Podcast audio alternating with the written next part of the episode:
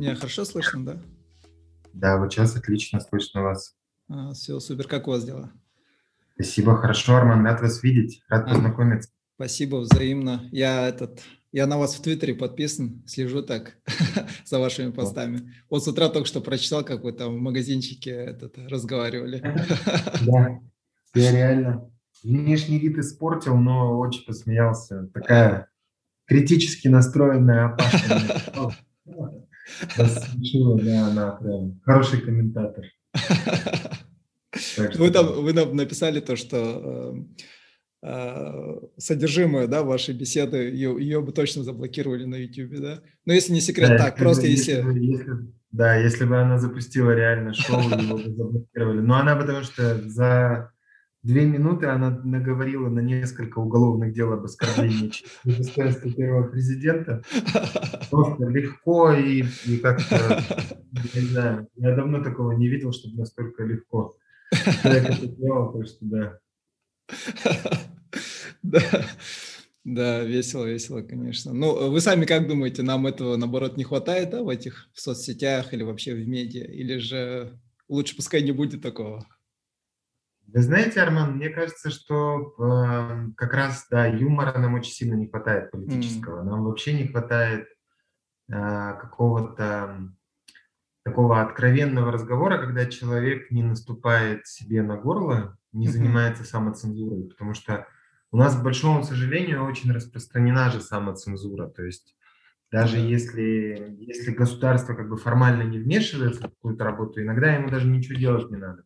Угу. Журналист сам себе наступит на все места и сделает так, чтобы там, не появилось а, какого-то текста или какие-то фамилии в тексте не появились и так дальше. И, ну, конечно, если бы, если бы мы были настоящей демократией, то mm-hmm. в настоящей демократии для таких э, шуток, для политического юмора есть место. А, у нас, к сожалению, для политического юмора нет места, потому что ну, это, это все, все довольно объяснимо. У нас просто политика такая, uh-huh. государство такое, институты такие, что они не приемлют э, вот такого рода юмора. И это, конечно, ненормально абсолютно, потому что ну, мы, мы с вами можем, я знаю, что вы говорите по-английски, uh-huh. я предполагаю, что вы смотрите там американские шоу uh-huh. вечерние, да, которых там миллион, и у каждого там свой, свой есть любимый ведущий, свое любимое шоу. Я там фанат просто невероятный Тревора Ноа. И, а, или Тревора Ноя, если его так обычно переводят. Если на наш язык, да. Да, да. И Тревор, он шутит настолько жестко uh-huh. а, и настолько хлестко, то есть, ну, я себе очень хорошо представляю, как после первого бы шоу его немедленно привезли сразу по нескольким статьям Уголовного кодекса Просто моментально, потому что, но у нас, конечно, такое неприемлемо. А не только в Америке, вообще во многих странах это абсолютно нормальная практика. Это, конечно, нормально. Поэтому как только у нас появится шоу с политическим юмором, Арман, это будет означать, что мы на правильном пути и демократии.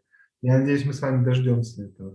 Знаете, вот э, насчет самоцензуры, у меня вот, ну, если быть честным, да, я вот, ну, за собой это тоже наблюдаю. Мы помню как-то на работе там, ну, пока обедали, тоже разговорились, там э, человек был старше меня, тоже как бы свои эти вот, то, что обида накопилась, да, то, что медицина, образование. И, ну, в общем, слово за слово. И, ну, я ему говорю то, что, в принципе, я говорю, я боюсь, говорю, что-то говорить, да потому что, говорю, у меня семья, дети, говорю, мне о них надо думать. Ну, я реально, говорю, боюсь. Я не трус, но я боюсь, да, как, как Никулин, да, кажется, говорил. Я, я говорю, я реально говорю. Даже вот мой последний выпуск, а, который на прошлой неделе был, был со специалистом по Китаю.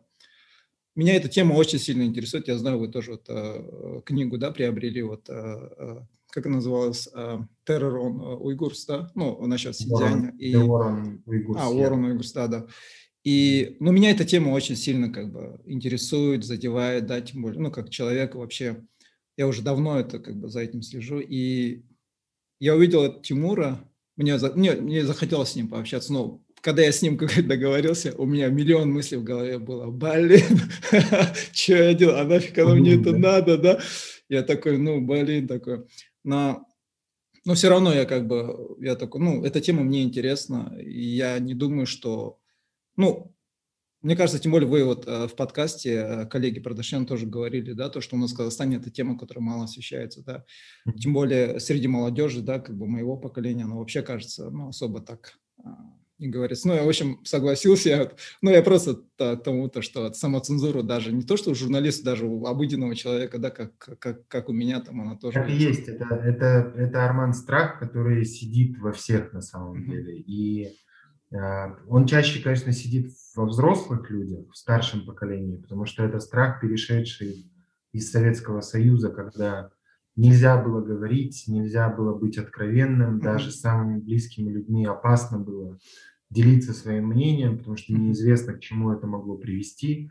И все это понимали очень хорошо, и поэтому э, старались избегать каких-то какой-то откровенности да, друг с другом. И в случае со старшим поколением это как раз очень объяснимо, и там изжить из себя этот страх, его очень сложно. Но когда э, люди молодые совсем говорят, что им страшно, это, конечно, уже вот э, наследие того, как мы прожили последние 30 лет. Наследие того, э, что, строило, что строили власти Казахстана за все эти годы. Да? Они построили к большому сожалению, такую систему, в которой людям опять страшно. Uh-huh. Потому что они думают, что это приведет к последствиям. Да? Это не обязательно последствия в виде посадки, но uh-huh. вы понимаете, что могут быть последствия на работе, uh-huh. Мог, может быть давление на ваш бизнес, если вы предприниматель, может быть давление на вашу семью. А если у вас кто-то из близких есть на госслужбе, а мы же в Казахстане, у нас действительно как минимум у каждого есть один родственник где-нибудь на госслужбе, да, потому что, ну, мы, мы все-таки очень небольшое, небольшая страна, в которой э, есть тесные родственные связи, и это совсем не, не зависит от национальности, да, потому что э, Казахстан страна очень перемешанная в этом смысле. И, конечно, этот страх, он, он сидит, и он силен, и он только усиливается, к сожалению, Роман. И это абсолютно ненормально, государство не должно, государственные институты, они не должны вызывать страха, критика не должна вызывать страха. Это абсолютно ненормальная э, ситуация, в которой мы, мы живем. Я не знаю, изменится ли это на самом деле, но мне, меня очень впечатляет, что все больше людей, которые решают вот от этого страха отойти, да, сказать, что говорят, что мне, мне может быть и страшно, как вы сейчас говорите, мне, может быть, и страшно поднимать эту тему, но я все равно ее подниму, потому что она меня тревожит, да, она меня беспокоит. Я хочу поговорить на эту тему, я хочу больше знать на эту тему. И в вашем случае это лагеря в Китае, лагеря в Синьцзяне, да, в которых очень много э, мусульман, казахов, э, уйгуров, кыргызов. Э, и мы поднимаем эту тему, потому что мы действительно считаем ее одной из самых важных текущей повестки, и э, в этом смысле я очень рад, что вы, например, тоже ее поднимаете. И благодаря вам больше людей о ней узнает, я надеюсь. Для кого-то это другие истории, другие темы, да, там, политика, э, выборы, какие-то государственные институты, деятельность судов и так далее. Это не важно. Важно, что люди совершают вот эти шаги в сторону ну, свободы. Если вот сейчас очень пафосно выражаться, то это, это такие шаги в сторону свободы, и их нелегко сделать. И можно, конечно, сидеть и кричать о том, что вы должны торопиться, потому что ну, мы уже, в принципе, потеряли много лет, да, уже три десятилетия они фактически потеряны.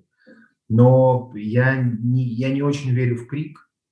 Я не очень верю, что криком можно добиться каких-то изменений, э, в том числе в поведении людей, в настроении людей. Мне, мне не очень близка эта теория. Да? Я спокойно отношусь к людям, которые выбирают такую тактику, но для меня, например, это не совсем рабочая тактика.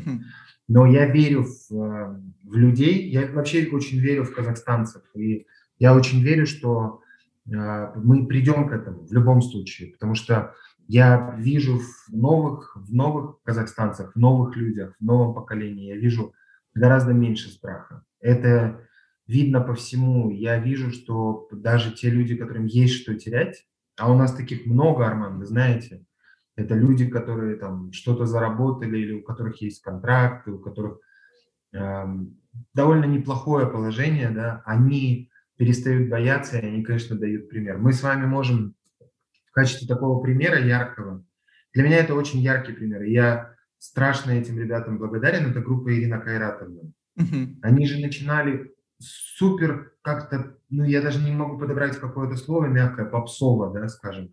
Да, да. Они начинали как-то, ну это такой, такая трэш-музыка, я не знаю, что это, как это сформулировать, да, но их несколько работ, это настолько мощные политические заявления. Вот эта последняя работа, mm-hmm. это просто, ну, фантастическое дело, которое они делают, потому что это очень важно, что они не боятся об этом говорить, они, они очень жестко транслируют вот эту мысль о том, что мы на неверном пути, нельзя делать так, как вот сделали только что, да, там, mm-hmm. с салютом, с, с отношением к людям, к стране, к нации и так далее. Это, ну, эм, это очень, очень круто видеть такие примеры на самом mm-hmm. деле. И это еще круче, что таких примеров становится все больше на самом деле. Знаете, вот насчет вот, э, Ирины Каразина, у меня как раз в голове было, да, вот спросить вас, потому что я про этот клип узнал от вашего твита. Я прям с утра зашел, смотрю, вы там э, э твит сделали про них. И, э, но потом я наблюдал, допустим, э, на Фейсбуке мнения разделились, да, хотя, допустим, на Ютубе, ну, когда первый, э, первый раз посмотрел, там было очень много таких положительных комментов, положительных в смысле направленных к творчеству, да, Ирины Карнатовны, но потом, через несколько дней а, на Фейсбуке там мнения разделились, да, там, там уже говорили там, ну, они там используют нецензурную, как бы, да, ну, маты, да, короче, я буду это. Э, я сам лично как не любитель матов, но э, как бы сам посыл мне понравился, контент, это содержимое, все это мне понравилось, да. Но там люди начали говорить, а чему они могут вообще научить наших детей, да? Я когда, я помню, я это на Фейсбуке прочитал этот коммент, я когда его прочитал, я вспомнил этот, э, недавно был твит, а, где, ну, когда на 16 декабря, да, 86 года, как там, ну, наш 01, да, а, в первые дни, когда молодежь встала, да, как бы 17 декабря, он там говорил то, что это молодежь, которая, ну, они ничего не знают, им просто делать нечего, да. Я прямо вот эти параллели, да, вспомнил, а потом через несколько лет как бы мнение людей поменялось.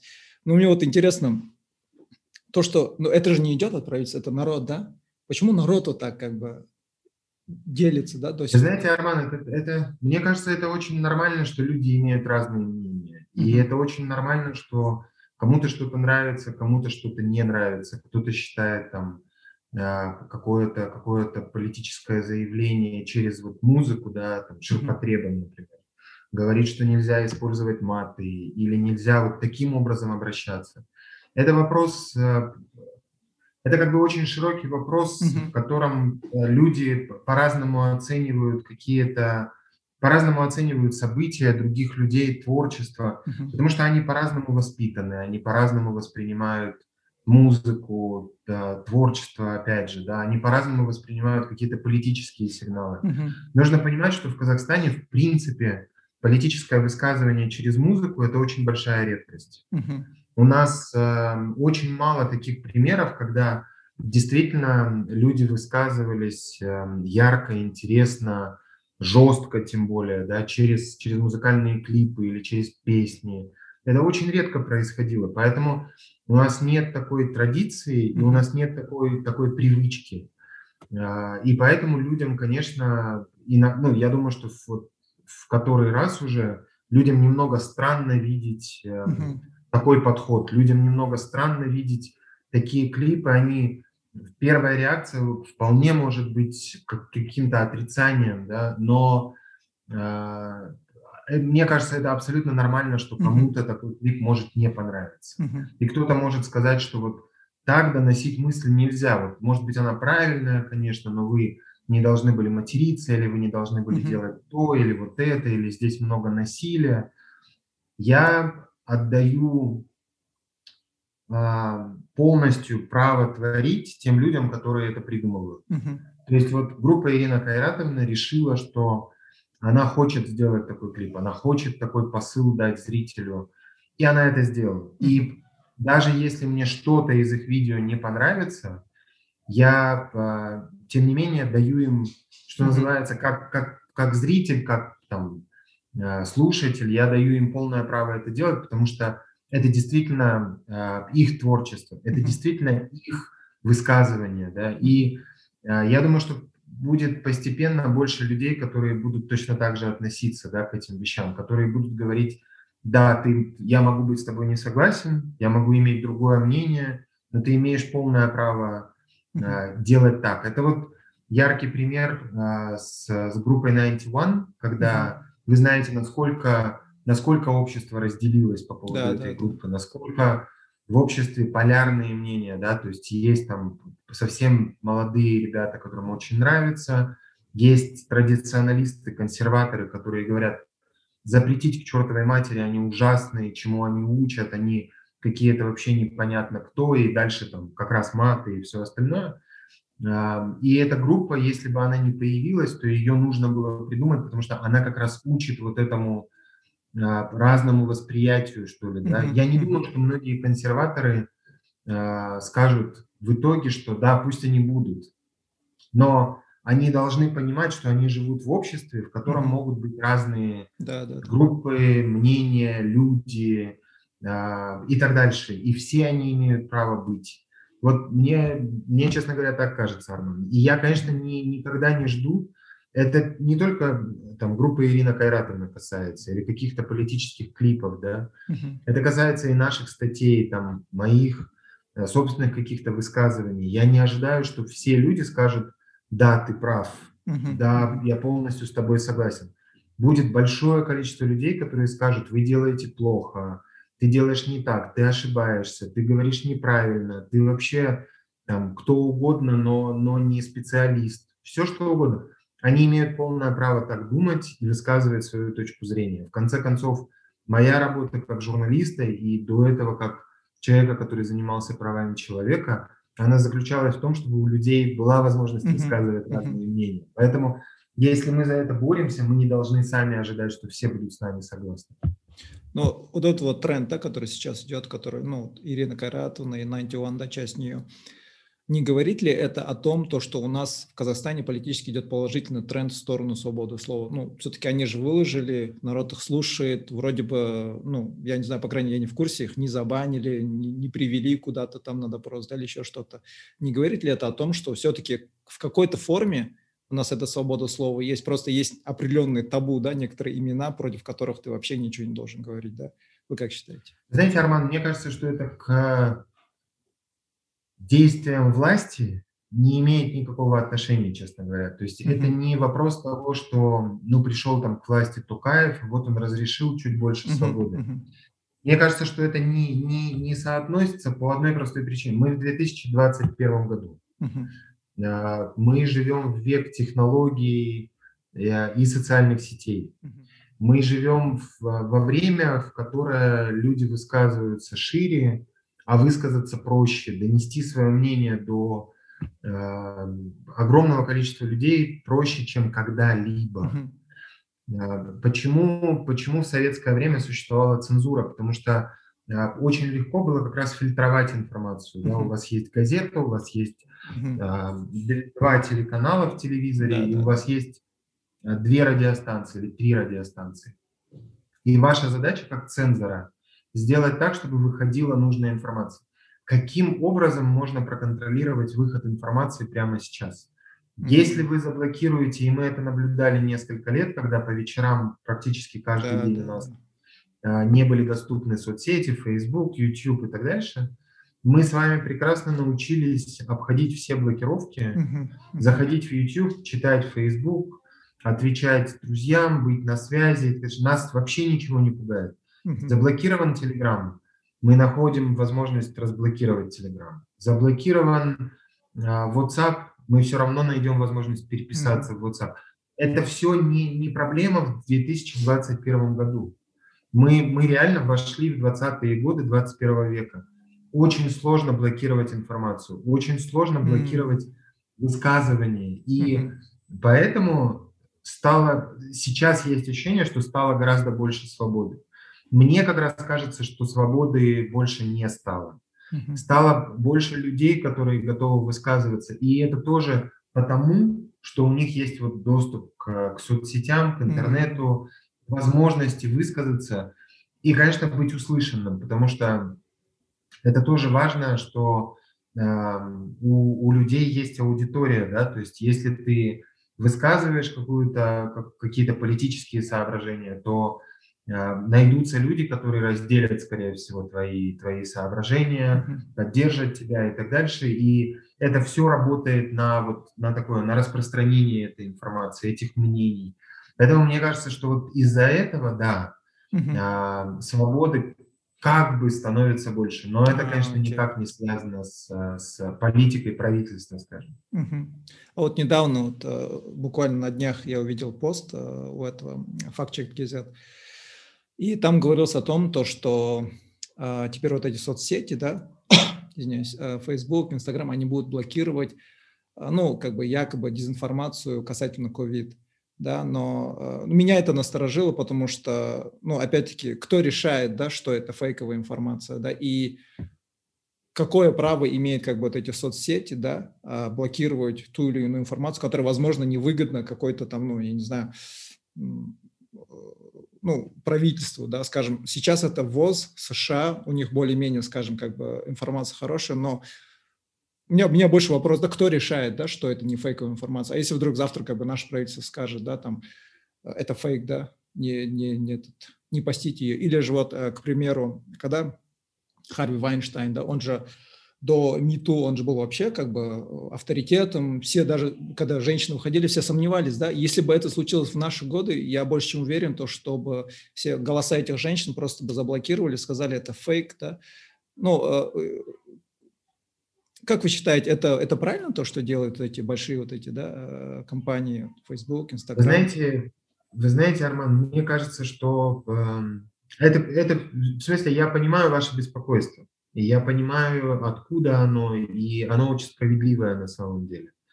А, особенно, когда ты живешь в авторитарной стране. Uh-huh. В автократиях а, государство всегда решает, что законно, а что незаконно, а не суд решает, да потому что ну, независимого суда просто не существует. И поэтому у вас нет шанса, а, скажем, отстоять в какой-то момент свободу слова или там, отстоять право распространять какую-то информацию или иметь доступ к какой-то информации.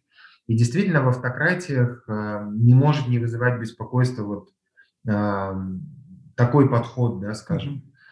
Но здесь будет но, потому что мы с вами находимся в очень каком-то, я пытаюсь подобрать слова, в очень странном моменте, да, когда uh-huh, мы уже год живем а, во время пандемии, да, то есть больше года с момента, когда была объявлена эпидемия, скоро год, как э, живем во время объявленной пандемии, и это очень тяжелое время, когда человечество потеряло там ну, официально больше двух миллионов человек, но я думаю, что потери на самом деле гораздо больше.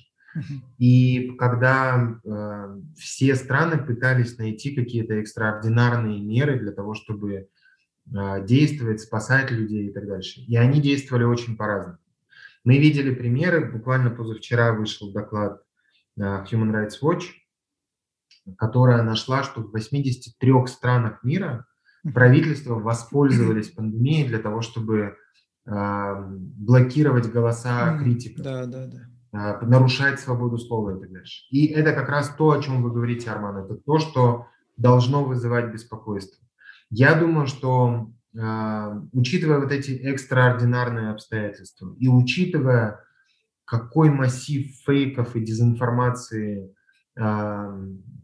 льется на нас в течение всего вот этого года. Мы же с вами видим примеры этих сумасшедших людей, которые распространяют просто какие-то отчаянные антинаучные фейки uh-huh. на протяжении всего года. И государство очень мало что делало с ними. Государство нашло возможность действительно за прошлый год привлечь к ответственности нескольких критиков режима, uh-huh. но при этом очень мало что сделало там с некоторыми, так сказать, певцами, которые да. Э, в течение всего этого года распространяли просто бесконечное количество лжи и дезинформации, и э, вполне возможно несут ответственность за чьи-то жизни, потому что у них, как известно, большая аудитория, которая, к большому сожалению, очень часто ориентировалась на их мнение, доверяла их мнению и не, при, не, не, не, не следовала каким-то мерам безопасности и так дальше. Я думаю, что когда Facebook, Instagram, Twitter и другие э, интернет-гиганты говорят о блокировке фейков и дезинформации, они говорят прежде всего вот об этом, да, о такой отчаянной лжи, о конспирологических теориях, которые прямо сейчас могут серьезно продлить пандемию, в которой мы живем. Потому что мы понимаем, что есть э, научно обоснованное мнение, что единственным, а, единственным способом прямо сейчас а, завершить пандемию является вакцинация. И мы с вами наблюдаем отчаянный поток дезинформации относительно вакцинации. Просто отчаянный. И мы проводим какие-то замеры, и они очень пугающие, Арман, на самом деле, потому что количество людей, которые верят в дезинформацию, в фейки, которые стали за этот год антиваксерами, а, их стало гораздо больше. И нужно понимать, что а, вот эти конспирологические теории, вот эту ложную информацию, антинаучную информацию, с ней действительно нужно что-то делать. Я думаю, что а, вот эти интернет-гиганты, они говорят об этом. Они блокируют сейчас тех, кто отчаянно распространяет ложь Угу. Я надеюсь, что это действительно не, не приведет к тому, что в итоге окажутся заблокированными те, кто пытается донести правду, кто пытается разобраться в каких-то вещах и так дальше. Но, скажем, когда а, блокируют а, Роберта Кеннеди, я думаю, что вы знаете его, это один из лидеров антиваксерского движения во всем мире, а, который племянник президента и сын Э, бывшего генпрокурора США, и его Инстаграм заблокировал пару-тройку дней назад буквально. Я понимаю, почему Инстаграм это сделал. Я понимаю, что э, действия Роберта Кеннеди действительно привели к тому, что большое количество людей стали антиваксерами за это время. Большое количество людей ориентируются на антинаучную информацию, их знание не основано на их Э, понимание ситуации не основано на научном знании, на фактах. Она, к сожалению, основана на бесконечном количестве конспирологических теорий, которые сейчас вот цветут пышным цветом. Поэтому, если суммировать, это очень сложные вопросы, это действительно очень сложная тема, Арман, вы абсолютно правы, и вы справедливо беспокоитесь на этот счет.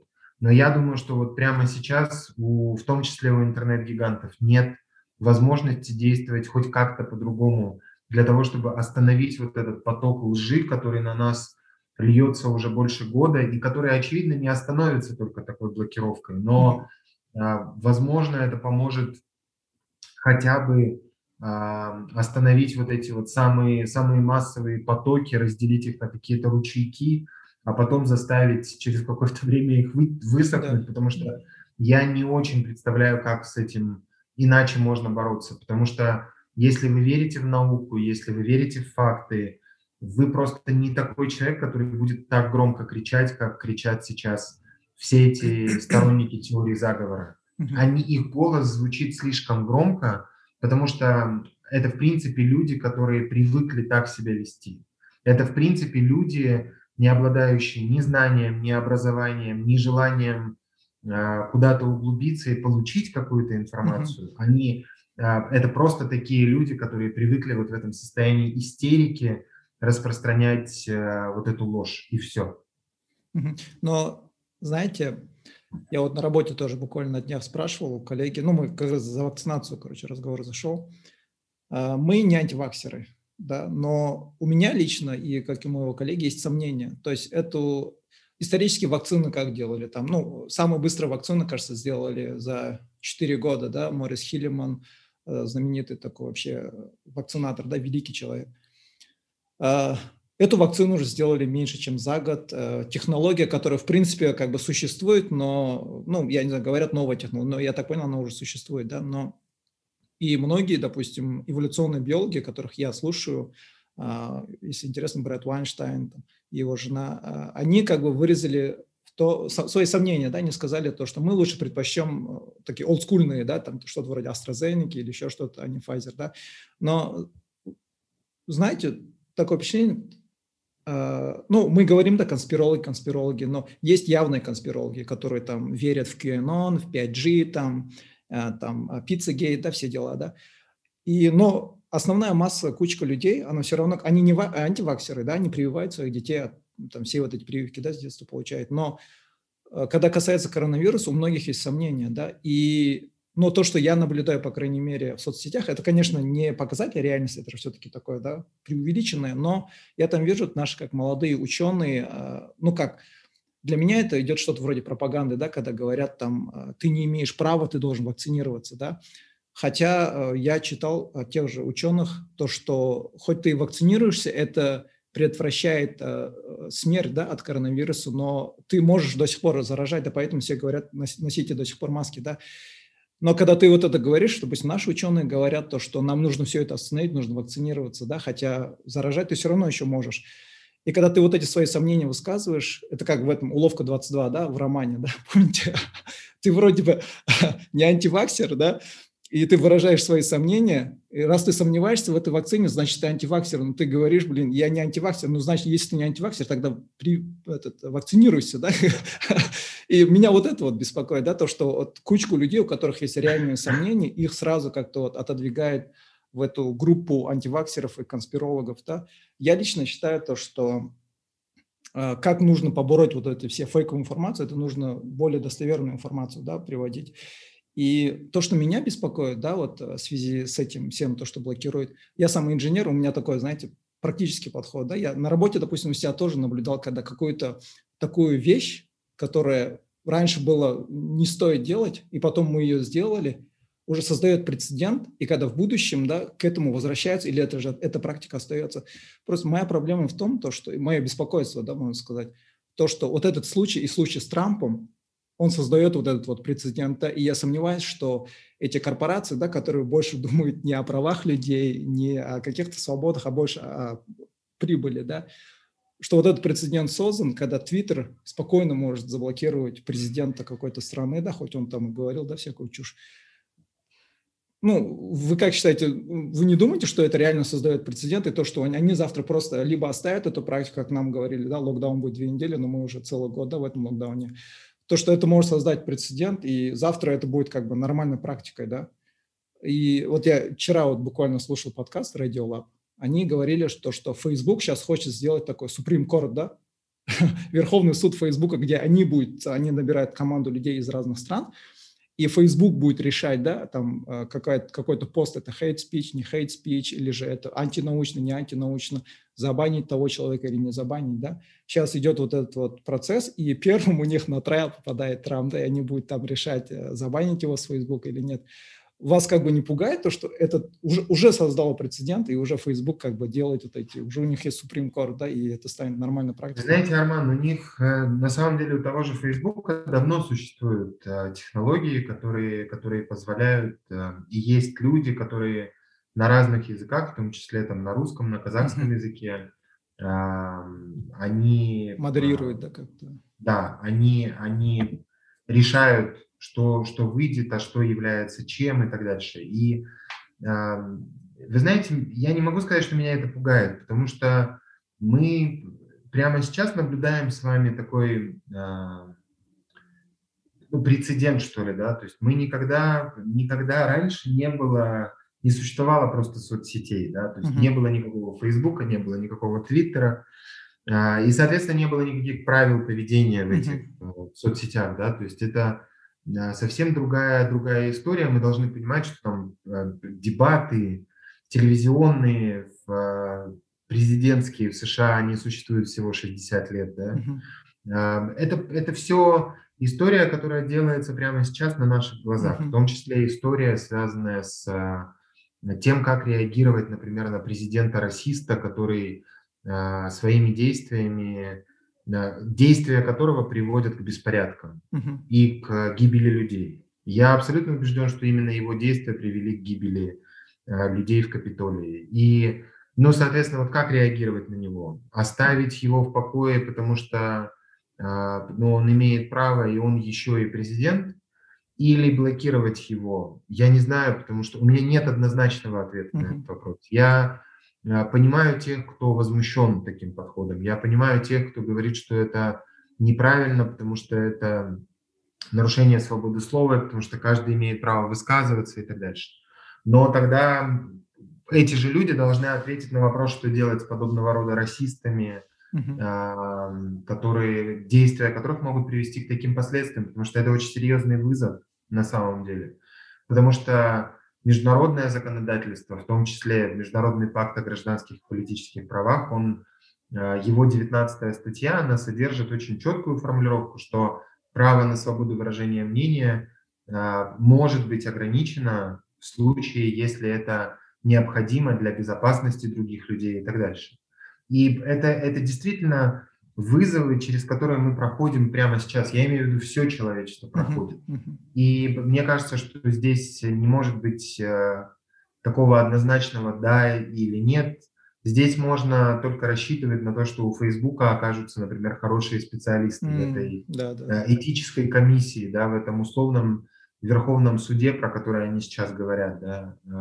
Нужно понимать, что есть, в конце концов, в Соединенных Штатах работающие институты, например, работающие суды, куда любой человек может обратиться и обжаловать действия любых других институтов, в том числе и частных.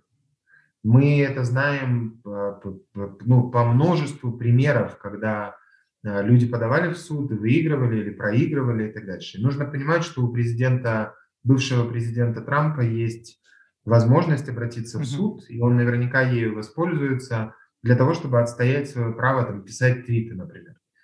А, и суд будет принимать решение, и потом все будут следовать решению суда. Uh-huh, uh-huh. Мы с вами находимся в стране, где, к большому сожалению, куда бы ты ни обращался, ничего не сработает, потому что суд не независим, и из-за этого мы не можем рассчитывать на какие-то справедливые решения, на какие-то на какие-то институты, которые могут защитить нас как граждан. Uh-huh. Поэтому здесь, здесь нужно понимать, что это все процедуры, которые они вот, они еще в процессе, они да, еще будут работать. Я еще на одну секунду хочу вернуться к вашей, к вашей позиции по вакцинам. Мне кажется, Арман, я, я не думаю, что ваша позиция, она антиваксерская. Мне кажется, mm-hmm. что а, это позиция а, разумных сомнений и а, это позиция размышлений, а, и у меня есть надежда, что те люди, которые, как и вы, а, сейчас сомневаются по каким-то причинам, у каждого могут быть свои причины. Да, да. Вы действительно можете сомневаться, что вакцина произведена слишком быстро.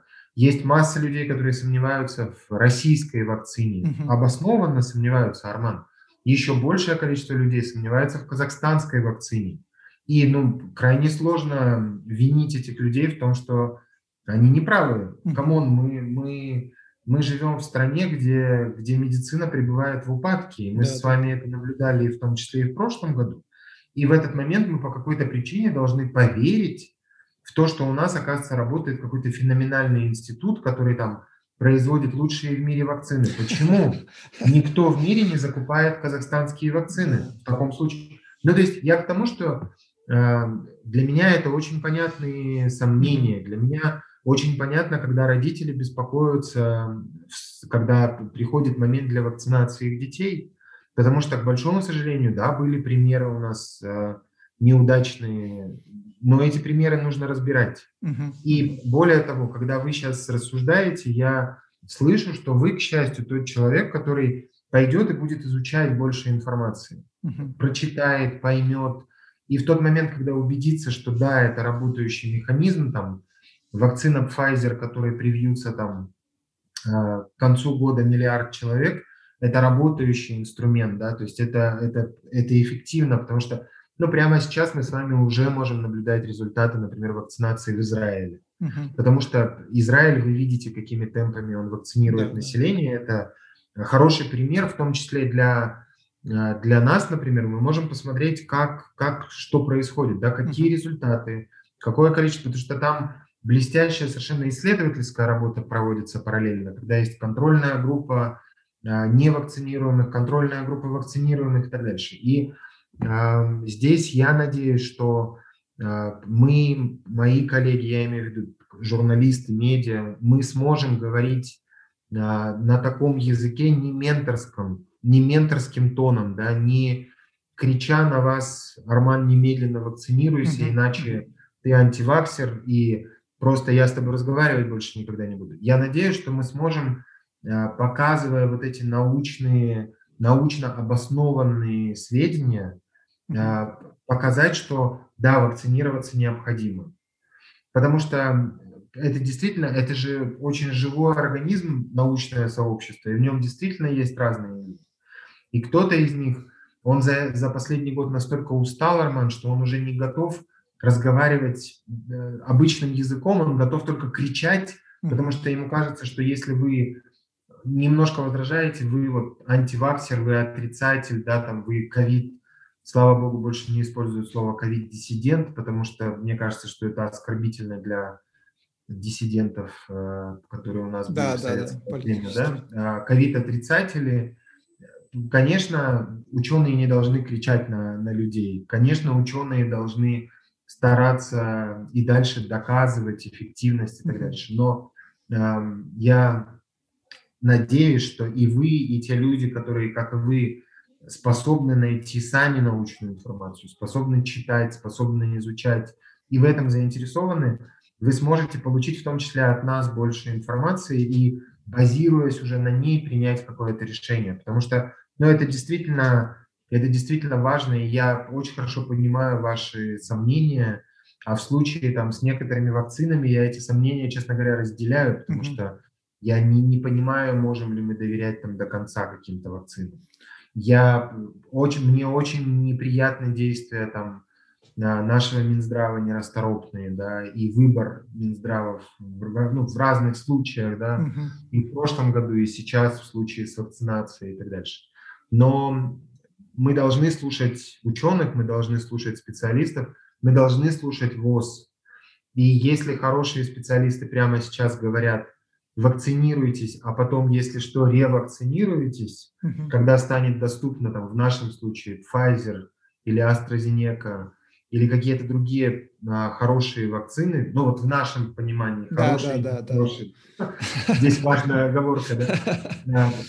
У вас потом будет возможность ревакцинироваться. Если это мнение справедливо и верно, окей, значит там я в моем случае пойду и когда там появится первая возможность вакцинируюсь, да. Но это действительно э, должно быть по-другому. Я с вами согласен. Мы не должны мы не должны требовать от людей просто вот только, только делать так и никак иначе, мы должны объяснять.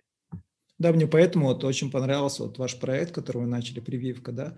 Мне кажется, это вот яркий пример того, когда ты э, с дезинформацией борешься с лучшей информацией, да, с лучшим как бы спич, а не просто как бы эмоциональной пропагандой, когда ты, ну, я понимаю, да, устали, э, не хочется терять близких, но я считаю то, что вот, вот такой вот проект, это, наоборот, лучший выход, э, чем просто как бы думать и идти на крестовый поход, да. Но а, знаете, вот когда вот объявили же «Спутник 5», на YouTube у меня вышло этот uh, видео Басеки Z, да, и, ну, там как раз-таки было про «Спутник 5». Ну, такой нажал, думаю, посмотрю, что они там говорят. И первое сразу, что они сказали, вот вы, говорит, Помните, вы сомневались, что не хотели прививаться спутником 5, вы правильно делали, потому что, говорит, э, вы будете, типа, этот, на вас будут испытывать, он не прошел никакой аккредитации, бла-бла-бла, бла-бла-бла. Ну, мне это не понравилось, как бы туда дальше они там, да, говорили, факты есть, да, то, что он связан с определенной семьей, да, и они ссылаются, я помню, на скриншотах на статью э, Азатыка, где они расследование провели. Я эту статью прочитал, там все это есть, но они в то же время указывают то, что спутник 5, как бы вот этот Lancet, э, аккредитовал да, что там, если округлить, 92% эффективности. Но мне не понравилось то, что БАСЕ, который оппозиционный канал, которых многие у нас в Казахстане слушают, как бы свою, свое видео открывает вот таким вот предложением, да, то, что вы правильно делали, то, что не хотели вакцину. Для меня это звучит как конспирология, да, и меня как бы, хоть я и сомневаюсь сам в спутнике 5, да, и сомневаюсь как бы в качестве, да, и то, что туда дальше, если Карагандинский завод будет производить, я сомневаюсь, да, в качестве, но я как бы за то, чтобы не просто так голословно как-то говорить, э, там, конспирология, там, бла-бла-бла, а если ты сомневаешься в качестве, то есть, ну, иди ученых отправь или там контроль качества, да, который будет проверять или как-то научно докажет, да, а не просто вот так. И, ну, у него, конечно, там тысячи просмотров, снизу комменты все вот такие пошли, правильно, нас хотят убить, настраивают. Ну вот, это уже как бы, ну, я не знаю, Басеки из этого, они насколько журналисты, не журналисты, у них там номера какие-то иностранные. Но они вроде бы как бы в медиа, да, в информационном портале как бы освещают там всякие протесты. Это. Ну, как вы думаете, это правильно? А, как бы из-за того, что ты а, оппозиционер определенной политической как бы, а, системе, партии, которая сейчас у власти, да, то, что ты хочешь любым макаром, да, против них выходить, да, любым макаром, даже если это будет дезинформация, мне пофиг, да, мне лишь бы как бы насолить вот этой как бы власти, да, как, ну, вы, ну, как, вы как сами считаете? Я считаю это неправильно, мне кажется, хоть насколько бы ты не, не ненавидел, да, но все-таки, если ты реально как бы думаешь о народе, ты должен как бы достоверную информацию, да, говорить. Смотрите, Арман, к большому сожалению, мы, в принципе, очень давно, и не, не только в Казахстане, во всем мире наблюдаем политизацию темы коронавируса, политизацию а, пандемии, а сейчас политизацию вакцин. А, яркий пример – это США, яркий пример – это Россия, а, яркий пример – это сумасшедший Лукашенко в Беларуси, да, шизофреник, который просто терроризирует свою, свою страну с 26 лет, но особенно с, с августа прошлого года.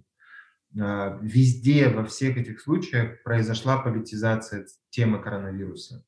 То, что должно было быть темой, связанной прежде всего со здоровьем, с безопасностью людей, с, с, с положением здравоохранения, оно действительно политизировалось и уводит совершенно в какие-то, а, на мой взгляд, не очень верные направления, потому mm-hmm. что ну, не может тема вакцинации быть политизирована. Это абсолютно да, неправильно да. базировать свое мнение о необходимости вакцины, на, базируя свое мнение на каких-то политических взглядах и установках. Я не смотрел видео Басе, поэтому я не могу оценивать mm-hmm. работу да, да, да их в, в этом направлении. Но я хочу сказать одну важную... Но вот первое, что я сказал, это то, что тема вообще не должна политизироваться. А второе, а, когда государство принимает решение потратить, например, 15 миллиардов тенге или больше на вакцинацию, и, например, выпускать а, вакцину на заводе, который частично принадлежит человеку, входящему в семью Нурсултана Назарбаева. Э, государство должно понимать, что, во-первых, эта информация да, будет, да, да. а во-вторых, требуется прозрачность. Вы расходуете бюджетные деньги, даже если господин Буранбаев, как он сейчас утверждает, делает это чуть ли не себе в убыток. Он вчера привез большую, большую группу блогеров и журналистов, я не знаю, кто оплачивал эту поездку. А, я понимаю, что ребята с АЗТК... наши налоги... За свой счет. Я понимаю, что ребята с Азатыка съездили за свой счет, за чей счет съездили там остальные люди, я не знаю, Арман. Но суть в том, что человек сейчас утверждает, предприниматель сейчас утверждает, что он реально чуть ли не в минусе, да, и он производит это все там да, по доброй воле и прочее. Вполне возможно, это так. Но такие вещи должны быть обнародованы с самого да, начала. Да, да. И тогда это не будет приводить к политизации, тогда это не будет приводить к сомнениям, угу. тогда это не будет приводить к отрицаниям и так далее. Да, да. Когда Минздрав ведет... А, мы задали этот вопрос Цою позавчера. Наш журналист спрашивал, вы общались с Буранбаевым? Он сказал, что он общался с Буранбаевым несколько раз в день. Я не понимаю, почему ты общаешься с предпринимателем с фамилией Буранбаев который является сватом э, первого президента Казахстана, дочери э, первого президента Казахстана, и ты не в состоянии эту информацию обнародовать никак. Да, да, да. Это неправильно, это абсолютно не, недопустимо, когда такие вещи делаются кулуарно. Так, такие вещи должны быть обнародованы, это нужно, это нужно объяснять, это нужно обосновывать, почему выбор сделан именно этого предприятия mm-hmm. и так далее. У нас все это происходит постфактум. У нас постфактум нам начали объяснять, что это, оказывается, самый лучший завод, только на нем можно было производить. у нас оказывается там а, только вот так можно было что-то привести. Это ненормальная практика. Да. Так не должно быть, а, потому что иначе а, возникнет вот этот повод политизировать этот вопрос. Uh-huh, uh-huh. Сейчас речь о здоровье людей, а мы в итоге рассуждаем, рассуждаем о политике. А у журналистов да. и Азатыка, и власти, и каких угодно других медиа есть полное право задавать вопросы.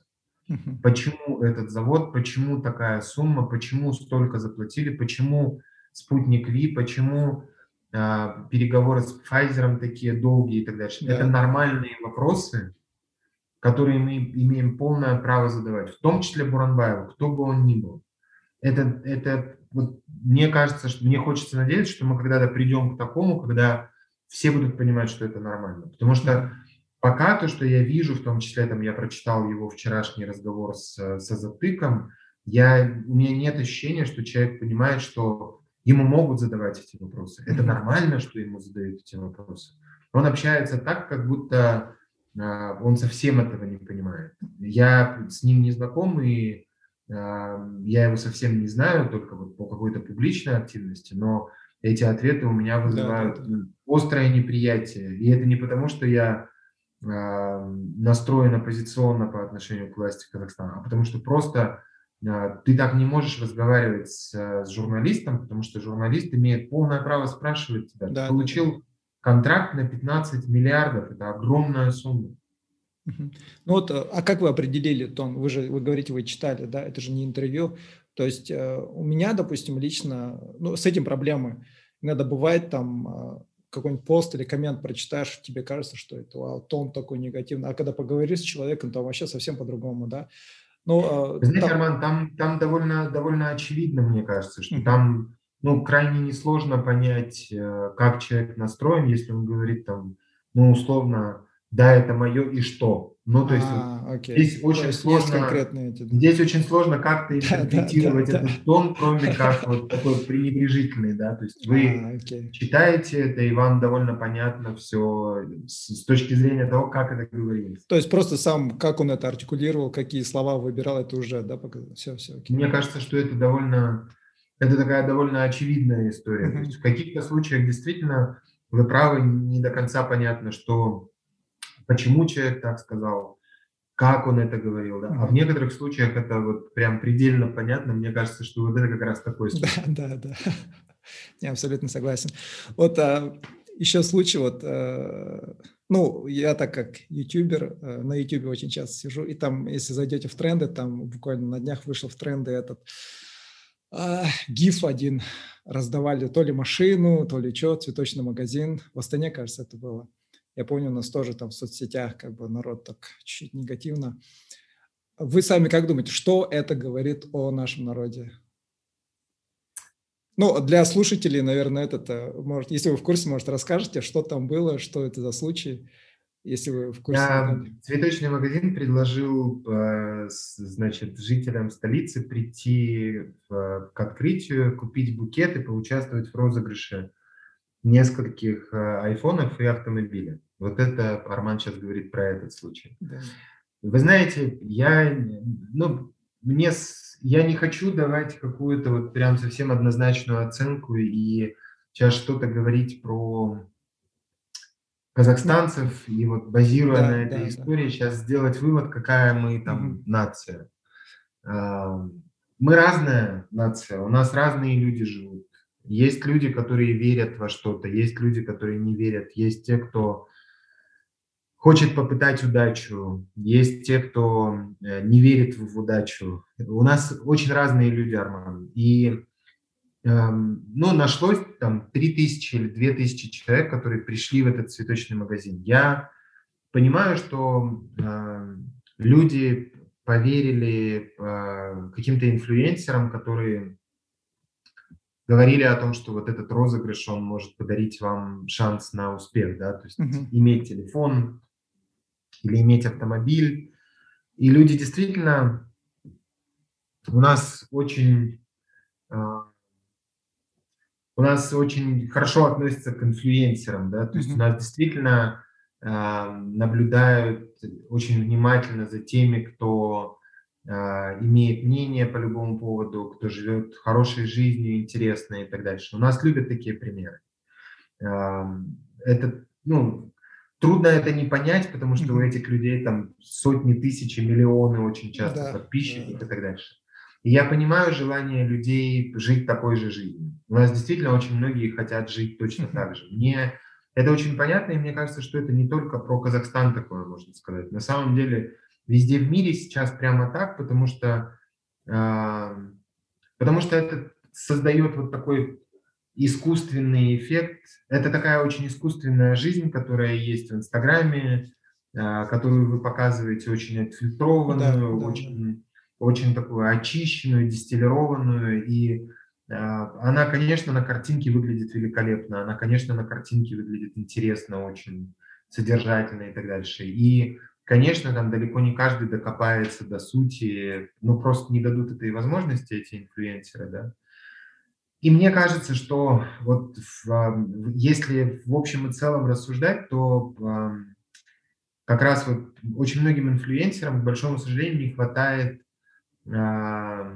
если сейчас очень грубо говорить, головы, чтобы иногда ее включать и думать о последствиях каких-то своих действий. Например, а, когда вы беретесь проводить какие-то акции во время пандемии, в ситуации, когда ваш город еще и находится в этот момент в красной зоне, то есть а, коронавирус распространяется очень широко и может заражать большое количество людей, потому что число R высокое, и так дальше. И в этот момент вы решаете провести, вы соглашаетесь провести акцию и призываете большое количество людей туда. Мне кажется, это говорит об отсутствии понимания какого-то, да, о желании, о желании заработать и ничего больше, и это, конечно, плохо. Это вы и про это, инфлюенсеров, конечно... да, сейчас? То, что у инфлюенсеров отсутствует вот это. Да. Мне кажется, что вот э, что, что я наблюдал после того, что случилось в Астане, я наблюдал очень много а, осуждение людей, которые пришли, я их вообще не осуждаю.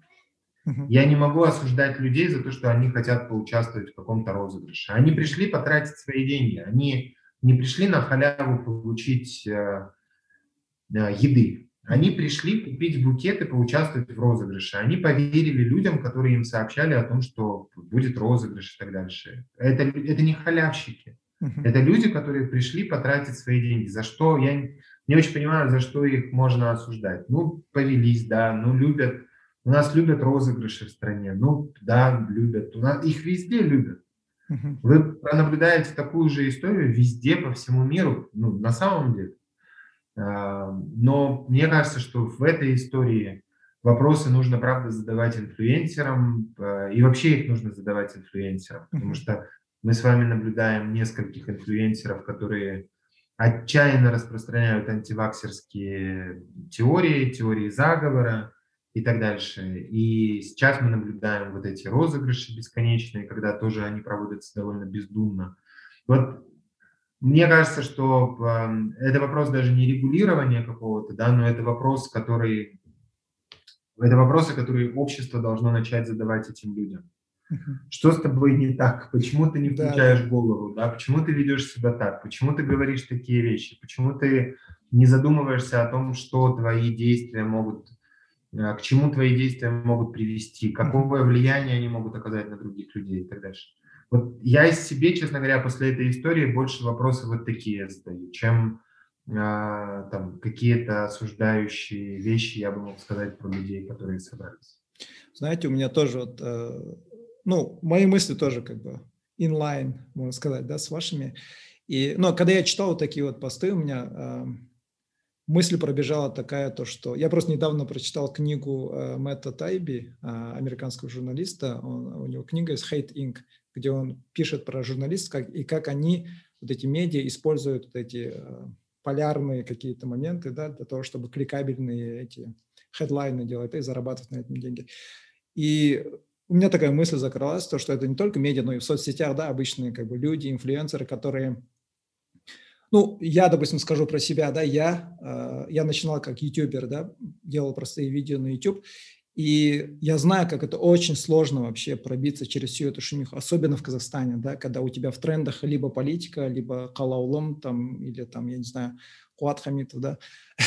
И, и если ты хочешь, как бы, ну, люди все равно хотят, да, они видят этих инфлюенсеров, они же хотят быть такими же, чтобы их слушали, я не знаю, там, пробиться. И мне приходилось очень часто вначале бороться с этим, да, чтобы не создавать какой-то трэшевый контент. Да, у меня будет просмотры очень маленькие, но я как бы себя убеждаю постоянно, то, что я хочу как бы качественный контент, да, чтобы было что-то такое полезное, по крайней мере, как я это считаю, да. Я вот заметил то, что многие люди, мне кажется, просто, особенно те, которые писали, осуждали народ, мне кажется, ухватились за эту возможность, чтобы как-то вот осудить и быть, как-то попасть в вот этот тренд, и, ну, просто как-то, мне кажется, у них больше такое было желание, просто кликабельный это, да, контент какой-нибудь выпустить. Ну, Вполне возможно, да, потому что это, конечно, такие, такие истории, они очень хайповые, да, то uh-huh. есть они действительно в моменте дают вот этот всплеск и обсуждение и так дальше. Мне вообще не очень нравится, Арман, э, когда я вижу вот это отчаянное желание, особенно в Фейсбуке, я очень люблю Фейсбук, и я там остаюсь исключительно из-за работы, потому что mm-hmm. да, медиа там представлены, соответственно, как бы я должен там быть, но у меня абсолютно такое неприятие этой соцсети, поведения людей в этой соцсети и так дальше. А, и я там, как правило, вижу как раз а, вот эти, этих, сейчас пытаюсь подобрать хорошие слова, потому что вы не любите, когда матерятся, еще это Не-не-не, пожалуйста, материтесь. Но я вижу этих несчастных людей, которые а, вот они приобрели а, какую-то аудиторию там в несколько тысяч человек и сами себя в этот момент посчитали уже инфлюенсерами, там, лидерами мнений и так дальше, и они отчаянно комментируют вообще все, что происходит, да, то есть они должны написать свой комментарий по любому поводу. И это, конечно, очень часто это очень жалко, жалкие такие попытки анализа, когда э, эти люди, они просто вот должны что-то сказать, и вот они говорят какую-то очевидную ахинею, uh-huh. вот ахинею просто, да, или мнение, которое, ну, просто вообще никому не сдалось. И э, это, конечно, вот такие хайповые истории, они заставляют всех этих людей высказываться и так дальше. Я, честно говоря, вот до, до разговора с вами я ни одного слова про эту историю не написал, потому что я просто не вижу, не вижу повода. Это не первый раз такое произошло, и это не, не последний раз такое произошло. А людей, которые я тоже видел эту историю про человека, который купил билеты из Шимкента, прилетел на этот розыгрыш, э, и да, меня это тоже потрясло, но я его вообще не осуждаю. Я uh-huh. понимаю, почему он так сделал, я понимаю, я в смысле могу понять эту логику. Uh-huh. Я бы так не сделал, да, это другой вопрос. Но э, я понимаю, почему он так сделал, и я, ну, я не, не согласен с тем, что он главный герой этой истории, который требует там осуждения этой истории. Uh-huh. Нет, не он. И мне кажется, вот вы хорошую вещь сказали, то, что вы понимаете, у нас, кажется, сейчас понимания очень мало, да, когда люди э, дальше заголовка не читают, да. В этой же книге вот Мэтт Таиби говорит, то, что вот раньше, да, в 70-х, когда говорит, человек говорит, что он прочитал газету, он говорит, прочитал новости, он это имел в виду, он прочитал там от корки до корки. Да. Сейчас же, говорит, там люди там первые хедлайны прочитают, им какая-то формулировка не понравилась или еще что-то, и сразу говорит, бегут там писать свое мнение, да. и. да, и, и вы правильно сказали то, что сейчас, ну и это, наверное, тоже как бы с выходом соцсетей, да, люди сейчас хотят по любому поводу, да, свое мнение высказывать, даже э, как бы не разобравшись. И знаете, вот эм, в этой же книге, просто мне она очень сильно понравилась, он говорит то, что эти люди такие, да, им не нужно быть, говорит, экспертом или каким-то умным человеком. Главное им уметь говорить на языке, который хавает народ, да, как бы, какое как бы превалирующее мнение, да, и он просто вот на этом языке говорит, и он говорит то, что у журналистов, говорит, по крайней мере, у них там, э, когда он в Rolling Stones работал, ему говорили то, что тебе не нужно быть гением, тебе не нужно быть суперумным, просто, говорит, знай, чего хочет твоя аудитория. Так и есть, да. Это, это, мне кажется, это правда. Ну, в смысле, я, мне с ним сложно спорить, потому что действительно это работает, и действительно э, все в последние годы так, так и происходит. И, э, и это желание как бы нравиться аудитории, Мы его очень часто наблюдаем как раз у инфлюенсеров, у людей, которые стремятся быть инфлюенсерами. И поэтому они очень редко там вступают в какие-то перепалки и так дальше, потому что, ну, вы должны, вы должны всем нравиться, вы должны вызывать вот такое чувство восторга, и поэтому они совпадают всегда с генеральной линией, да, они очень редко когда выпадают из этой генеральной линии. Но, Арман, я в этом смысле, я, я, я прям в самом, в самом начале это сказал, я очень верю в казахстанцев. Я прям очень верю в, в наших людей. Я, ничего меня не, никогда не переубедит в том, что мы все классные. То есть, ну, в смысле, среди нас есть говно, но а, это нормально, угу. потому что мы же живые, это же общество, да. да? да и я к тому, что э, все это пройдет в какой-то момент. Мы только сейчас а, учимся с этим жить, да, там Инстаграм появился очень недавно. Да. И это красивая жизнь, которая, которая э, большинству из нас недоступна, просто потому что, ну, не живем мы у океана и в таких интерьерах, да, нет у нас возможности там а, есть лобстера через день, да, там, потому что нет у нас столько денег или лобстеров не привозят, да, там разные причины, но я к тому, что, конечно, а, конечно, очень многие люди цепляются за, за вот это и верят в то, что вот надо идти именно туда. Ну, хотят, окей, но я верю, что это, что это изменится и что очень скоро будут совсем другие примеры. Я знаю, что вы смотрите, слушаете, э, читаете наш э, проект Film Faces, mm-hmm. потому что у вас были и Осель с Настей, и еще герои наши. И э, мы, когда этот проект начинали, мы изначально в него очень верили. И прямо сейчас я вижу просто реакцию на героев. Mm-hmm. Роман, это совершенно, ну, это потрясающе наблюдать это, потому что мы видели, как там выходит, выходит один из героев, кардиолог, да, и он э, выходит со, со сложной довольно историей, э, с, с монологом, то есть это уже не интервью, а вот мы сейчас его немножко переработали, это такие монологи от ученых. И он набрал за двое суток, то есть он там вышел, и через два дня мы наблюдали уже, что у него там что-то 70 или 80 тысяч просмотров mm. этой статьи, прочтений. И это фантастический результат для меня, потому что я вижу, как люди реагируют на, на умных людей, на ученых, на это очень важно, на женщин ученых, потому что у нас же есть еще вот это, вот эти гендерные установки в науке, да, и не только в науке, вообще везде. И я вижу эту реакцию, и меня вот это очень сильно впечатляет, потому что я понимаю, что это не только потому, что, ну, вот это фан, да, там, астрофизик из Казахстана, да, там, или молекулярный биолог, или там какой-то разработчик феноменальный. А это потому, что это же вот, они же выглядят точно так же, как я. Да. Они говорят на, на казахском или на русском, то есть они говорят так же, как я. У них даже внешне они похожи на меня. Они молодые или уже не очень молодые, может быть 45, но они только начинают и это все-таки вот, это не может не цеплять и не вдохновлять, и мы видим, что это цепляет и вдохновляет. И это ну, вообще невероятно наблюдать за этим, Арман, потому что я понимаю, что, ну, в смысле, не, мы не пытаемся спорить с инфлюенсерами этим проектом, да, да, да. но мы показываем той аудитории, которая уже готова воспринимать этих людей, которая хочет читать такие интервью там, или монологи, хочет следовать за такими примерами, мы, мы им даем вот этих героев, и мы видим их реакцию. Это потрясающе. Это очень-очень а, большая реакция. Я не знаю, как это найти аналог этого слова, да, но это такой вау-эффект каждый раз. И это феноменально, потому что я понимаю, что ну вот, вот они настоящие герои, и вот большая аудитория, которая готова за этими героями следовать, ей интересно.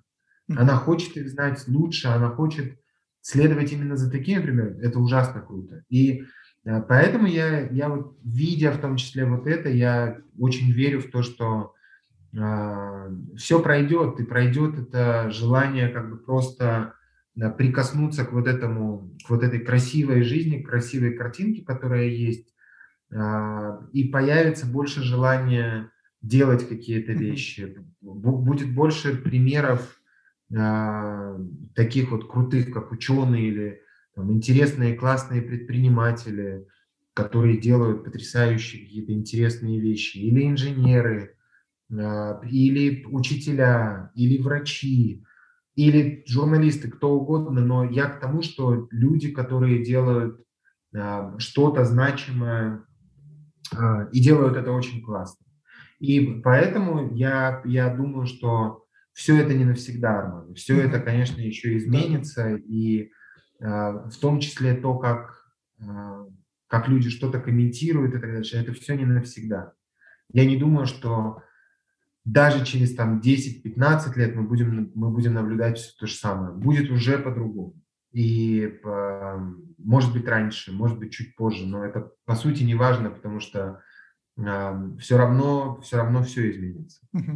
Я с вами абсолютно согласен. Я вот я бы сказал, что вы рационально оптимистичны, да, я, вот, я себя считаю тоже таким же, да. да, и когда мне говорят, как у нас все плохо, я тоже пытаюсь как бы аргументированно быть э, рационально оптимистичным и говорить вот про вот такие проекты, да, но он это как бы тоже, да, прикол, когда ты как бы что-то говоришь хорошее, то, что произошло в Казахстане, все-таки есть какой-то прогресс, да, есть еще к чему стремиться, но прогресс какой-то есть, тебя сразу как турбот, жополистов, и, и вот с такими этим приходится бороться, да. Но э, моя реакция, вот я когда вот узнал про Gloomface, и вообще я когда начал делать подкасты, да, подкаст я начал делать вот, как первый локдаун закончился, до этого я всегда, вот я тоже, когда вот с Настей со всей разговариваем, говорил, я вообще больше как бы всегда э, слушал западные вот эти все, и книги читаю, да, на английском. Я больше был тут, я как бы, я даже не то чтобы не знаю, даже не задумывался, да, что в Казахстане есть наука, что у нас что-то делается, да, что есть люди, которые делают. И, э, допустим, есть определенные, допустим, видишь интервью, там какие-нибудь хайповые, где говорят, вот, там, а, там казахстанец там работает в Google, только про таких казахстанцев слышишь, да, как они там вырвались из матрицы, там конкретно работают, зарабатывают там бешеные бабки. Но про сам Казахстан, про людей, которые все-таки вернулись оттуда или остались здесь, как бы я вообще даже не задумывался, да. Но как я вот начал делать подкасты, и когда узнал про Homeface, я вообще для себя открыл, я, можно сказать, культурно открыл для себя Казахстан заново, да, и я вообще был так очень приятно удивлен, и я прям, у меня такая, ну, как бы, надежда была, но она, как бы, еще больше уверенность появилась в том, что вот реально, да, у нас есть какое-то будущее, да. Вот вчера буквально э, э, в этом, в Клабхаусе, короче, сидели, и, э, ну, там чат пошел, там просто какой-то рандом чат зашел такой, и, и пока слушал, там разговор зашел, короче, как, как, вот, как поменять в Казахстане, да, там молодежь примерно моего этого поколения, возраста, и, э, ну, там говорят, да, блин, ну, либо нужны какие-то радикальные перемены, там, либо валить, да, вообще из страны. У меня вот, э, ну, я, не, я вот не услышал, да, такого вот, как ваше, да, то, что таких людей, которых хотят остаться здесь несмотря на то, что все-таки здесь есть да, блоки, да, которые мешают, они, они говорят то, что вот они хотят либо в политику, э, либо какие-то большие, такой большой импакт, да, сразу оказать, да, большое такое, большое такое социальное влияние сразу хотят оказать. И когда они говорят, что они, если вот так хотят, им сразу ставят блоки, да, там институты, вот эти все политика не помогает я как бы там чуть встрял в разговор, я говорю, а почему нам, говорю, нужно сразу иметь такой большой импакт? Нельзя как бы начинать с малого, да? То есть я лично считаю, как, ну, я сам отец, у меня двое детей, я лично считаю, что все это начинается с семьи, да, как бы я воспитаю своих детей, да, как бы хорошо, да, и они воспитают своих детей, они как-то повлияют на своих друзей, и вот так вот так как бы мягкой силы потихоньку как бы наберем. Почему мы считаем, что нам эти перемены нужны прям, да, конечно, хорошо, хотелось бы иметь здесь и сейчас, да, как бы жить как там, я не знаю, а, как западные страны более-менее там в хороших условиях, даже вот комфортабельно. Но, ну, я им просто сказал, ну, говорю, демократия же, которую мы знаем в Америке, в нынешней форме, она же не сразу появилась, там сколько, да, коренных американцев, короче, гнобили, с черными, да, сколько было этого. И, ну, я наблюдаю то, что, ну, по крайней мере, это в соцсетях, это не говорит о том, что большинство в Казахстане такие, но, по крайней мере, те, которые там преувеличивают, они такое впечатление создают, то, что в Казахстане мало таких людей, которые хотели бы здесь остаться и бороться за эту страну, да. И, и мне вообще, я когда вот вижу такие проекты, как у вас, там, Homeface, тем более вы, да, человек, который здесь все-таки, да, в Казахстане, а не так, как некоторые там а, за бугром сидят и там, ну, их-то достать сложнее, там, и они смело могут это всякую вещь говорить, да. У меня вот, мне нравится то, что вы как бы здесь остались, делаете такие проекты, которые, по крайней мере, дают надежду как бы народу здесь. Так что, ну, я, я, я считаю, что это вообще классно. Ну, это моя реакция на, на Глумфесте и вообще на, вот, на прививку, вот этот проект тоже очень сильно, я считаю, что это вот так и надо делать. Вот так и надо делать. Спасибо. Я, я на самом деле, мне бы хотелось, честно говоря, чтобы перемены происходили быстрее. Да, да. Я ну, с, да, более, более солидарен вот с той группой людей, которые с вами спорят. Потому что я исхожу из того, что мы, мы уже потеряли 30 лет. Mm-hmm. И вот я не знаю, сколько вам лет. Сколько вам лет, Арман? Мне 32. Ну вот, то есть вы родились, э, и уже там главой Казахстана был Назарбаев, uh-huh. вы прожили при нем всю жизнь, и вот к 30-летию вам подарок такой сделали, сменили президента, да, и я к тому, что вы, вы практически ровесник независимости страны, uh-huh. и вы наблюдали только такой Казахстан. Uh-huh. И вот ваши дети родились в таком Казахстане, какой он есть сейчас – и э, есть шанс, что и они проживут всю свою жизнь именно в таком Казахстане. Uh-huh. А вы будете надеяться на то, что вы их правильно воспитаете. Я вообще не сомневаюсь, что вы их правильно воспитаете. И они своих детей правильно воспитают. Но проблема в том, что вы, есть большой шанс, что и они, и ваши внуки, и даже ваши правнуки uh-huh. будут жить все в той же стране, да, в которой мы надеемся произойдут изменения. Я верю, что изменения делают люди. Вы абсолютно правы и справедливы в этом. Но мне кажется, это очень важно, чтобы э, набиралась критическая масса людей, которая будет готова требовать эти изменения и ускорять эти изменения. Потому что иначе с нами будет очень удобно разговаривать властям. Потому что ну, вот такие мы сторонники э, постепенности, да, и это же очень удобно для, для власти, потому что что такое постепенность?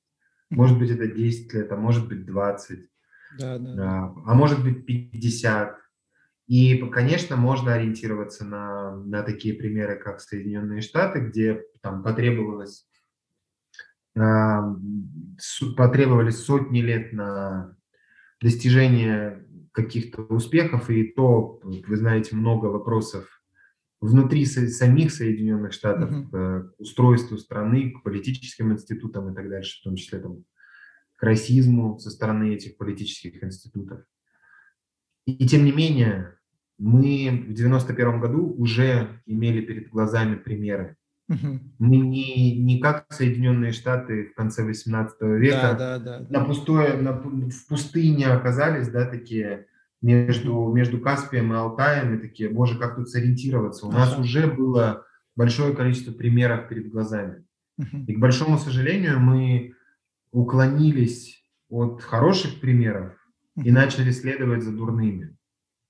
И, конечно, сложно следовать за какими-то другими примерами, когда вы находитесь в тисках между Россией и Китаем, да, когда вы физически расположены между двумя этими авторитарными государствами. Но при этом мы с вами видим Монголию, которая точно так же зажата между двумя этими державами. И тем не менее умудряется все 30 лет двигаться упорно, э, неостановимо к демократии. И мы видим как ей удается построить э, какие-то институты, как ей удается сделать какие-то очень правильные вещи с точки зрения общественных процессов, как в этой стране меняется власть, меняются президенты и так дальше. То есть, ну, есть такой пример. Он абсолютно сопоставим с Казахстаном. И э, мы его видим, он на наших глазах происходит все те же 30 лет. Мне бы, честно говоря, хотелось больше Монголии, чем mm. э, вот нынешнего Казахстана. И э, я надеюсь, что голосов тех, кто будет требовать эти перемены, разными способами, Арман, через, через политическое участие, через участие в выборах в качестве независимых наблюдателей, через общественную деятельность, через э, публичную политику, выступления, через анализ ситуации, через публикации в соцсетях, то есть разными способами эти требования можно выражать. Я не говорю о каких-то э, незаконных, антиконституционных действиях и так дальше. Я говорю исключительно о законных методах воздействия на власть.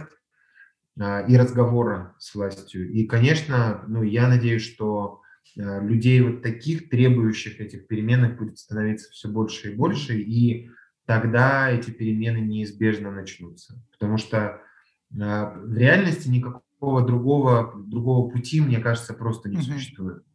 Uh-huh. Потому что мы, мы уже не в той точке находимся, мы даже вот в наших нынешних условиях, мы а, там, откуда невозможно свернуть в сторону Туркменистана, скажем, да, uh-huh, uh-huh. или Северной Кореи.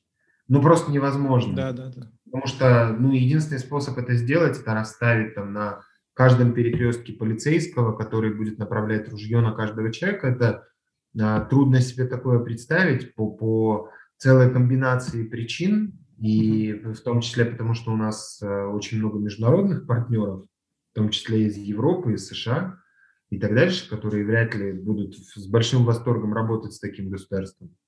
И поэтому я все-таки надеюсь, что все это будет происходить быстрее, и вот туда не повернет, потому что, ну, конечно, очень не хотелось бы. Да, да. Не, согласен, интересно. Я, я вообще как бы с этой точки зрения не думал. Да, я, я всегда думал, да, хотелось бы, конечно, побыстрее, но я как-то для себя вот так решил.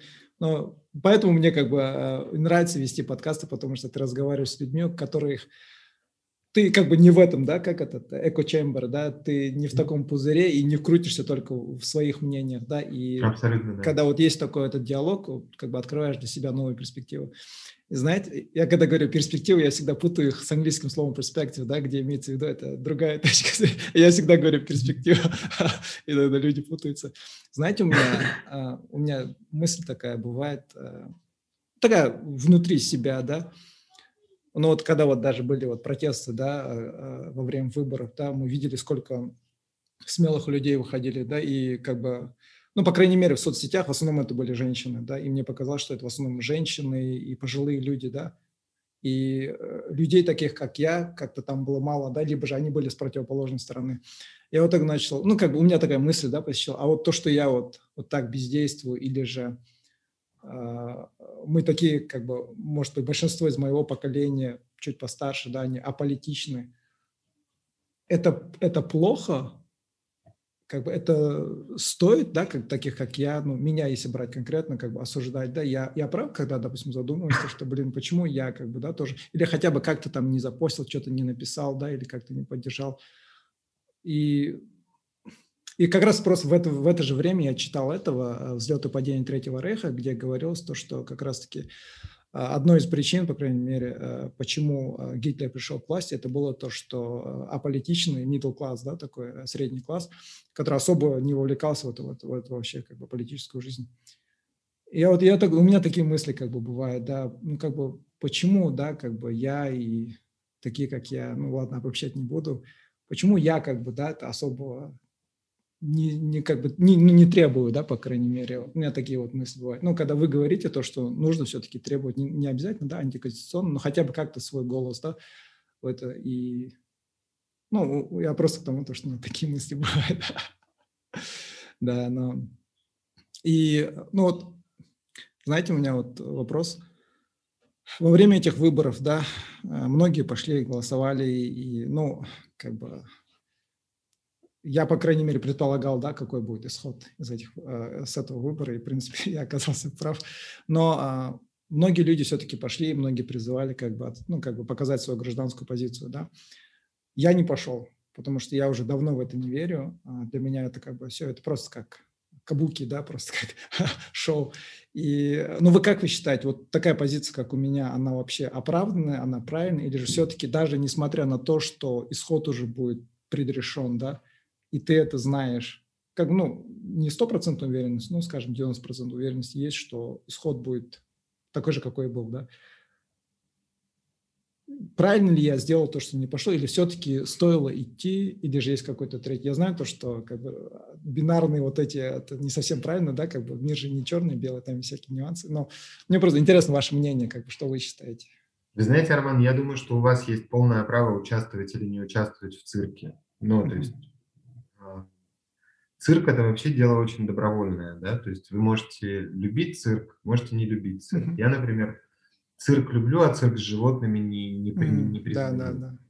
вот э, поскольку вы, вы имеете полное право на свое мнение, то имели полное право в, в этом политическом шоу не участвовать и не ходить на эти выборы. И мне кажется, что в этом смысле нету какой-то а, единственной верной позиции, что вот так было делать правильно, а вот так делать неправильно. Я а, думаю, что если бы мы с вами а, наблюдали ситуацию реальной политической конкуренции, угу.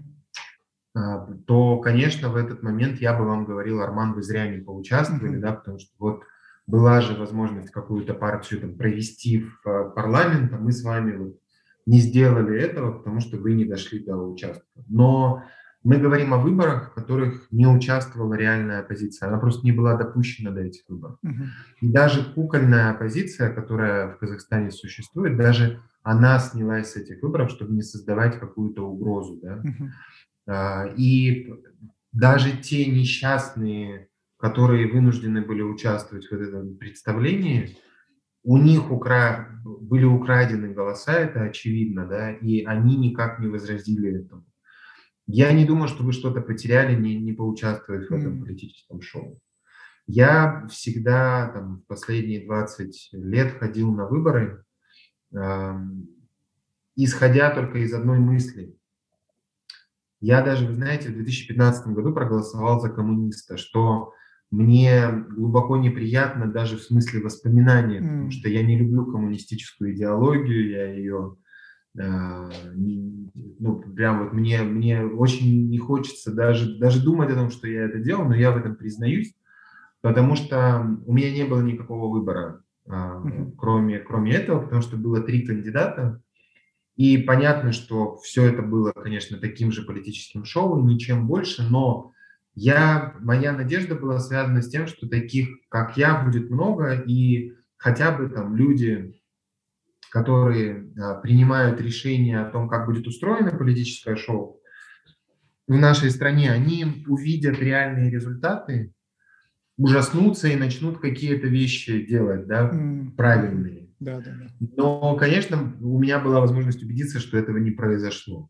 И, возможно, в нашей стране никогда не произойдет. Нельзя этого исключать. Но в этот раз, например, я понял, что у меня нет такого однозначного ответа на вопрос, идти или не идти на выборы. Поэтому я вам так долго и так обширно отвечаю, потому что у меня нет ответа однозначного. Я думаю, что если есть реальная конкуренция, то нужно обязательно участвовать в выборах. Если есть там какая-то партия, которой вы доверяете, э, нужно участвовать в выборах. Э, нужно знать, кого в итоге выбрали, потому что это люди, которые э, влияют на нашу жизнь. Поэтому важно знать, кто работает в вашем маслихате, городском или областном, кто депутаты Мажилиса. Это все очень важно, потому что даже если это назначенные люди, которых э, спустила, спустили власти, назначили себе, потому что им удобно с этими людьми работать, а в случае, например, с, с, с маслихатами так и произошло по всей стране, просто акиматы назначили туда людей, которые им удобны, и все. Но при всем при этом, это тем не менее очень важно понимать, кто эти люди и так дальше. Когда-нибудь у нас будут с вами выборы, в которых будут участвовать реальные политические силы, да, реальные партии, реальные игроки, реальные кандидаты на президентских выборах. И тогда, конечно, Арман, я вас буду обязательно призывать в этих выборах поучаствовать. А пока имеете полное право да. участвовать или не участвовать.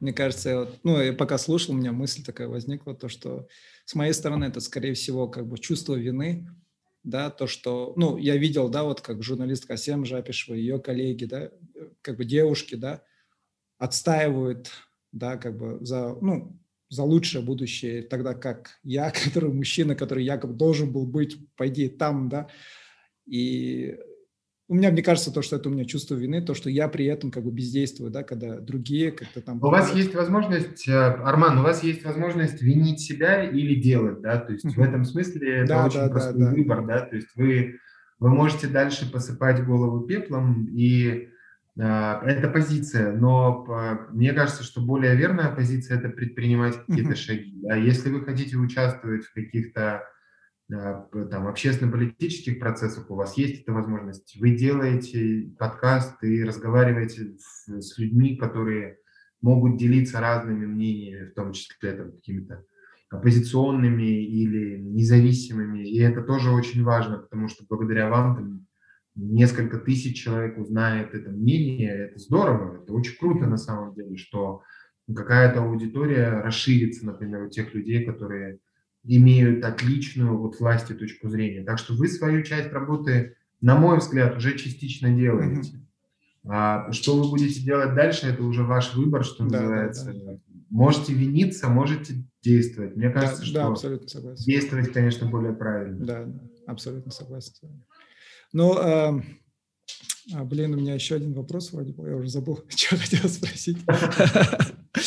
Но этот, э, блин, мы уже полтора часа сидим. Мне просто дальше сейчас дочку отводить, этот дополнительное занятие. Это хорошо, потому что у меня тоже на самом деле, мне нужно выезжать вот-вот. Да, да. Хорошо, ну, что вам тоже дочку Все, спасибо большое, Вячеслав. Спасибо, что согласились. Я, я просто так написал, я как бы не ожидал, что вы ответите.